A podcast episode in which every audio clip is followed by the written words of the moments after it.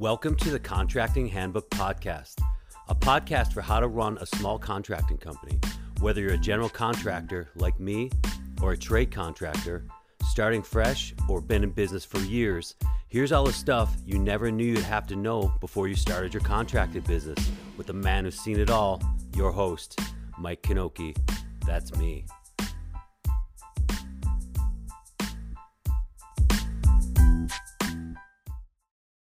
Hey, everybody, it's Mike, and I'm back with the Contracting Handbook. And today I have a special guest I've been talking with all on Instagram, like many of my guests. Um, it's uh, Daniel Preston, and he is at Vancouver Custom Homes on Instagram, where he chats a lot during the day about what we're all doing, challenges we face. And he's a project manager for Clay Construction there. So welcome, Daniel. How's it going today? Good, Mike. How you doing? Doing good. Good. I'm actually uh, driving in my truck, just uh, going from site to site. So it's going to be interesting to see uh... how this goes. Yeah. Yeah. Thanks for thanks for having me on. I really appreciate it. Yeah, you bet. It's been fun talking with you about uh, about the challenges we face in the construction industry, and so so so the audience can get a better idea of who you are. Uh, how long have you been in the construction construction industry? Just briefly so i've been i've been in construction since i was in um, grade seven summer to grade eight in like uh, elementary to high school. So that was in uh, about 25 years ago. So if you know i was working um, doing construction on saturdays for my best friend's dad. He was a mason and um, when i say mason i'm talking like old school mason yeah um, hard, hard around the edges. Um, he expects you to be working your butt off every day, um, every every minute of the day, no matter what. And uh, if he didn't like something you were doing, he definitely let you know it. Um, but you know what? It taught me a, a, ton about work ethic and how to always keep yourself busy. Um, so that's how I started out in construction, and I started making money, and that just really was something was awesome as a kid. And I uh, end up working for that Mason all throughout high school every Saturday, um, every summer. Um, he then moved to Ontario, um, which is a, a, ways away from British Columbia here. And then uh, my grade 11 to grade 12 summer, I flew out there, worked for him all summer, and came very, very close to dropping out of school completely just to work for him. Um, I was making good money and I loved what I did. But luckily, um, I did come back um, forced by my parents to come back and uh, finish up school, and um, that's how it all started. So yeah, long time. And yeah, I I I can appreciate that uh, getting that work in when you were young. I I started working at a very young age too, and and when I got a taste of the money, I was like, oh yes, you can. How much can I make in a day? And and uh, worked my butt off all summer long, every summer. What's your uh, What's your current position with the company? I am currently um, a project. Well, I have two two roles, kind of. I'm uh, I'm a project manager for the company. I'm also a site manager for some of our sites. So how we do it, um, I've got a couple of guys um, on sites that work um, every day on site, and then I have a few jobs where I am the project manager and the site manager for those jobs. So it's kind of a that's um, with the company but it's um yeah it's good. I really enjoy it. It's, it's a lot of fun. And uh, on the project you know you've got a bunch of subs and then uh employees that you're managing. How many how many how many people are you managing for the company? And then I, i'd imagine it's just a small army of subcontractors all over the place yeah so so the the company the company itself uh, there's only three of us. So there's the there's the main boss who basically looks after the sales and hooking up the uh, hooking up us all up. And then there's myself um, and then one other um, site super. We're looking for more guys actually um, to, to hire on but that's that's all we have for now. And everything else we do is all subbed out to uh, to subs. So um, so yeah, it's kind of we have no employees really. We're you know other than myself and then one other guy. Um, everything else is subbed out, and we find that works really well for us because we are we're, we're a cost plus builder. So every bill that we get, we just forward that to the client, and they uh, they pay for that bill. So not having employees um, makes it uh, easier for us to manage. I think.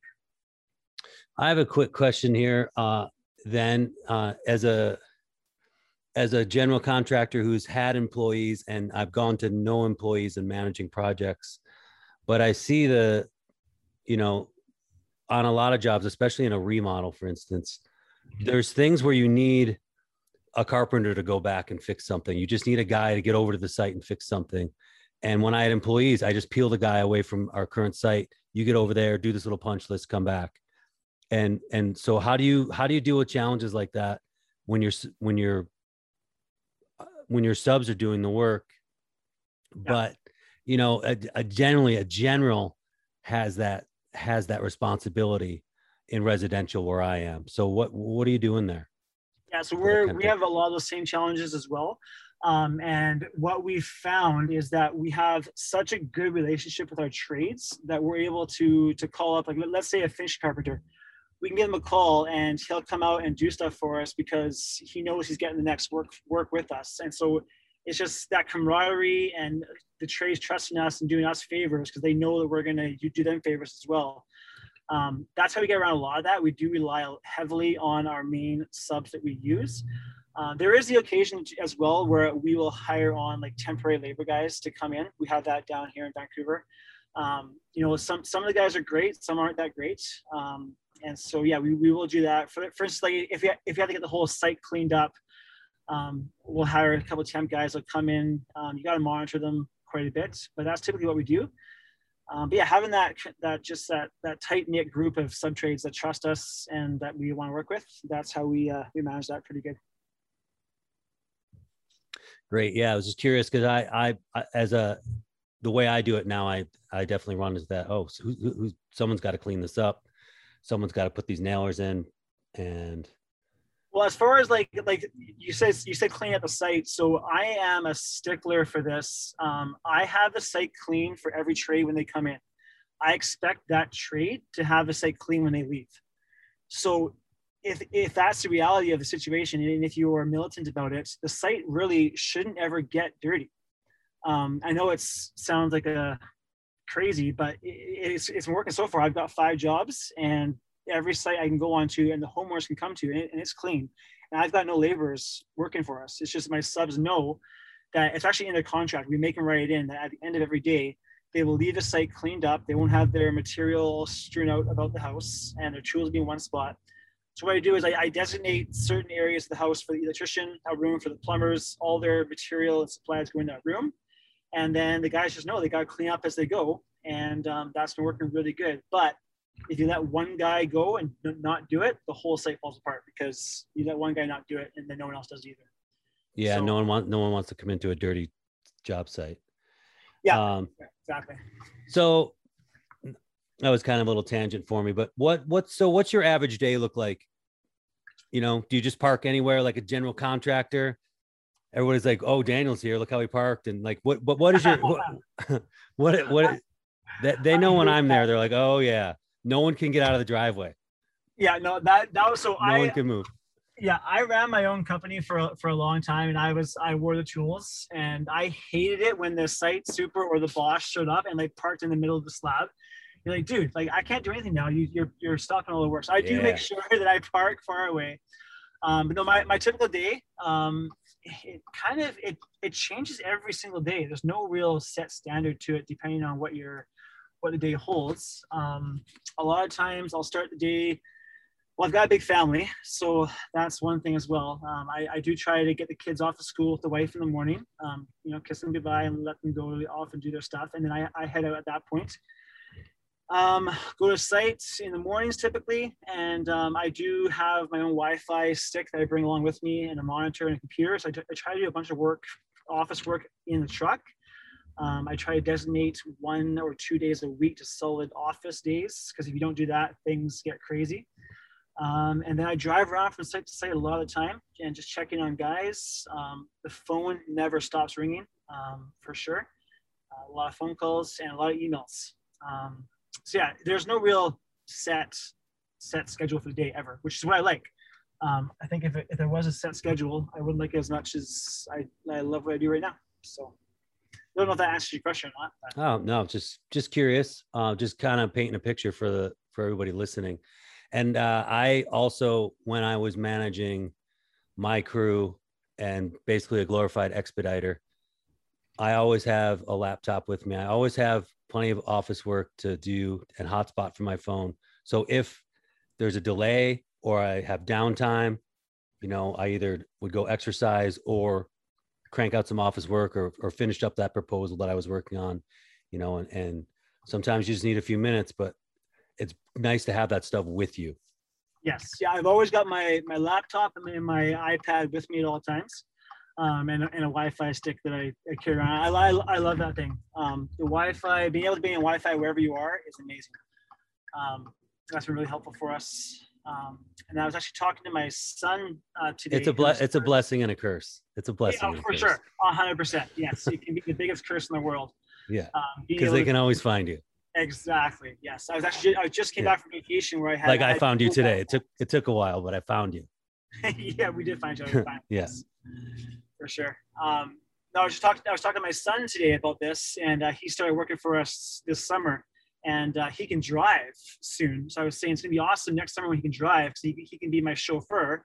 And I can get all kinds of office work done while while he drives me drives me around. So I'm looking forward to that point in my life. Cool. Yeah. And then he can then he can drive himself to places he needs to go, and exactly. you don't have to you don't have to be soccer dad at night.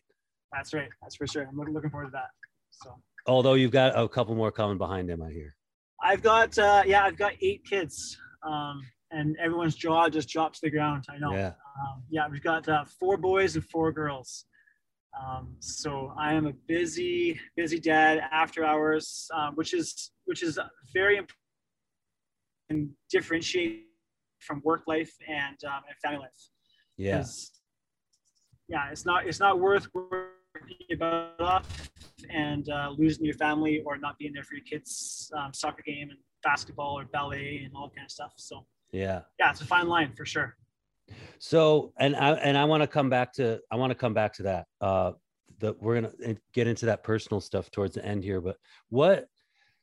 So, you're managing in between your boss and all these subs, and and so middle managing is really high pressure because you're satisfying so many people. You're trying to work with so many people, and so what is what is your greatest challenge there? Uh i mean there's got to be a lot but there's it's a it's high pressure.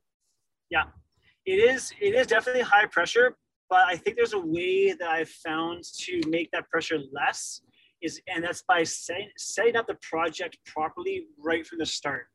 And and just being on top of things all the time um, which is really important. Uh, if you start a job and it's a mess before you even start it, the job never stops being a mess. It's, it's almost impossible to bring it back around to having it be a smooth job. Um, I think the biggest stressor really is is the clients, to be honest, the homeowners, uh, the guys that we're building these amazing, beautiful houses for, where they're spending the most money they've ever spent in their life, and they're entrusting me with you know over a million dollars worth of their budget. Um, and I get it. I'd be the same way. I'd be I'd be on top of that guy as well if I was that person. But when you're talking about you know 1.5 to 3 million dollar house build, um, they expect you to be there 24 hours a day, seven days a week, and um, that's tough. When you you have a family, you have a, a life outside of work. How do you tell these clients the reality is I'm available from you know 6 a.m. till 5 p.m. kind of thing. Um, that is tough, and um, what I've done with that is right the start, sit, sit down with the clients and I tell them, I'm like, hey, I, am here for you. I'm committed to your job 100%, but I need you to know that I have an outside life and, you know, be, I need you to be respectful of that. And I'll be, I will also be, be respectful of your time as well. Um, I tell them as well, if it's an emergency, you know, I give them a, a way they can contact me under in an emergency if there's a flood in the house or a fire or something like that. Um, but I, I, have found that if I just sit down and explain it to them, most of them have been really good about it, which has been awesome. But if you don't explain that to them, then it's you know you'll you'll get the calls at eight o'clock at night or you know seven o'clock in the morning because they want to talk to you. And um, once you take one phone call, they they assume you're always there, ready for them to talk to them. So yeah, that that text that text with thoughts on the project at 9 p.m. when you're winding down. Yeah, get you get you it it start it jump starts you into tomorrow when you really need to be focusing on sleep. And and I I agree. I didn't set boundaries for so long. and finally i just figured out some language to use to sit down with people and explain to them you know i i have to sleep i have to not think about this for eight hours a night so you know you have to give me that i understand that mm-hmm. that you want to talk about it but most of the time your thoughts can wait till the next morning when i'm fresher anyway i'm better at talking in the morning. At night i might say i'm just not clear headed i'm tired you right. know and and it's not the best time. And and i think when you take your time to explain it to people they do get it. And and but it has to be right off the bat. You have to really let them know. And and then they it sinks in. They understand. They're like oh yeah. Because you're be you're you're dealing with 10 or 12 clients at a time a zillion subcontractors putting out fires. And so but i'm the same way. Question like if it's a if it's an emergency i'm all about it. Yeah. You, yeah the other thing that we that we definitely do is we provide a ton of information every day to our clients. So we we we provide them a, a daily log a, a report of what happens on their site every single day. So really that has alleviated a lot of those questions of how is the site going what's happening on site um, so every day, the client gets a report with photos of the site. Um, they get a, a, brief little, like five, maybe even two sentence blurb of what happened that day, and um, and a revised schedule. If something's if something's changed the schedule, they'll get that revised schedule every single day of, of the project. Um, so what we found is that by doing that, it really just takes that stress off of them for wondering what's going on on site. Um, and the other thing we do is we have a, an internet portal for them so they can log on to this, this website and they can see the project live time. We have cameras set up on site so they can see the site. They can see their budget. They can see all the communications that are going on between me and the trades. Well, not all, but most of them, the ones I allow them to see, they can see those. Um, and it's just a way that they can basically, wherever they are in the world, they can log on and see everything. So we did that because we realized this exact problem is that we were getting people stressed out, people not knowing what's going on, and we had to figure out a way to be different than other builders. And you know what's what's going to set us apart from others and have them choose us over someone else. So we found that's been essential to uh, to not only my own, my own personal uh, quality of life, but for the homeowners to be able to know what's going on too. So that's impressive. That's impressive. I I um I am all about keeping people abreast of changes and surprises. And I'll, when you know when that stuff comes up, I'm I'm all over contacting them right away, uh, and giving them as much information on the on a regular basis as possible. But cameras on site, I've never even considered, and and my my my crew and my subcontractors when I put when I started putting time lapse cameras up, you know, they didn't really know, but then they would start seeing them and yeah. they're like, uh, what's what's going on here? Well, we we, you know, we did time lapse camera. We, we have time lapse timeless camera on site, and it's great for the clients because then you can give them a oh, file. Oh, yeah. And they can see their entire house build, and they're so thankful for that. I mean, it, oh, yeah. it costs us like 400 bucks to put it up. You have to buy a camera, but in the end, it, it pays off its, itself for sure. Um, and how we have it too is that, that the client can log on to that camera and take a picture whenever he wants. So nice. if we have a lot of overseas um, clients as well, not a lot, we have a few overseas clients. And so if they ever want to log on, they can just look at look at what's going on on site. They can see that the framer's there or the excavation's happening, the demo of the house, all that kind of stuff. And um, yeah, you know what? If you're spending over a million bucks on something, I want to see what's going on. Like, why not? I, and we ha- so far we haven't had any any uh, bad reviews from the uh, the subs either. They all get it. You know, it's it's yeah. just how we do it. So yeah. It's all That's about communication. Right? Communication is the, is the key. I, am not the best at it, to be honest. Um, I, I get I get to that point where if I know it's going to be a, a tough conversation, I tend to avoid it, and I probably shouldn't. Actually, I know I shouldn't. But um, yeah, if you let if you let it fester, it just gets worse and worse, and in the client's minds, it gets bigger and bigger and bigger, even if, even if it's a small issue. Mm-hmm. Um, yeah, 100% the most important thing I think about anything you do. Yeah, you know, I've responded to my clients in some really dumb ways when I was younger, and and and not, and I've taken things they've said personally, and and not thought things through, responded right away, and now with those tough conversations, I really find it valuable to to before I talk to them to write down some of some of my thoughts and to really clarify what I'm going to say and just make it pointed and then leave it hang in the air. Cause even, if- you know, cause people get a little upset. Some, I mean, they're going to get upset when it's a hard conversation. But if you let them process that information a little bit, you know, they, they really respect that you told them that you, you kept it honest and, and you had the hard conversation that you have to have Yeah. when s- some expectations not met or it's in the works, you know? yeah if you're not honest with the client you shouldn't be working for them at all i think. Honesty having integrity in this industry is is it will go farther than anything else. I, I, I firmly believe that. Um, if you can keep your integrity and the client sees that even if issues do come up they'll they will respect you more i think for telling them right away as opposed to trying to hide it or trying to just push under the rug. Um, yeah in- integrity wins every time guarantee it Hey, and there's another thing I just wanted to bring up um, that I had seen on I, I on your uh, on a story of yours, and this I thought this was really cool. Besides you guys having cameras on site so people can see everything, and their that portal, uh, you did a you did a walkthrough of a house. Was that you did that with clients, right? It was a projected like onto yeah. It's projected on it looked like it was like a Oh, a, a, yes, a- a- a basketball court or something Yeah. you know just and so you could actually walk physically through the floor plan Yes, so that so that that's was awesome that wasn't that that wasn't actually um, a client of ours. We were going to see that um, that product. gotcha So what I forget what they're I think they're I forget what they're called. Well, walk on plans. It's, a- it's a company called Walk on Plans, and what they do is they take your your drawings and they project it in a basically a big huge warehouse, and it is exactly to scale of how the house is going to be when it's built. So we were we went there to, to view it, and we are going to start bringing our clients to this this walk on plans because you can you can feel the house how big it, you can see the sight lines. Um, you can you can have the couch where you want it and see how much room you have to walk around it. So yeah, we definitely uh, we haven't done it with a client yet, but we are going to be implementing that for sure. Uh, I think it costs like a thousand bucks, but Uh-huh. if you can save, you know, moving walls on site after you've stood, stood them up, you know, you've made you've saved the money right you're there. making you're making money yeah Yeah, yeah exactly. um And Cool. The other thing to touch on there with, with that um, is we we do site walkthroughs with the client at specific stages of the job as well. Um, like after all of our roughing is complete on a job, all the electrical and plumbing is, is installed.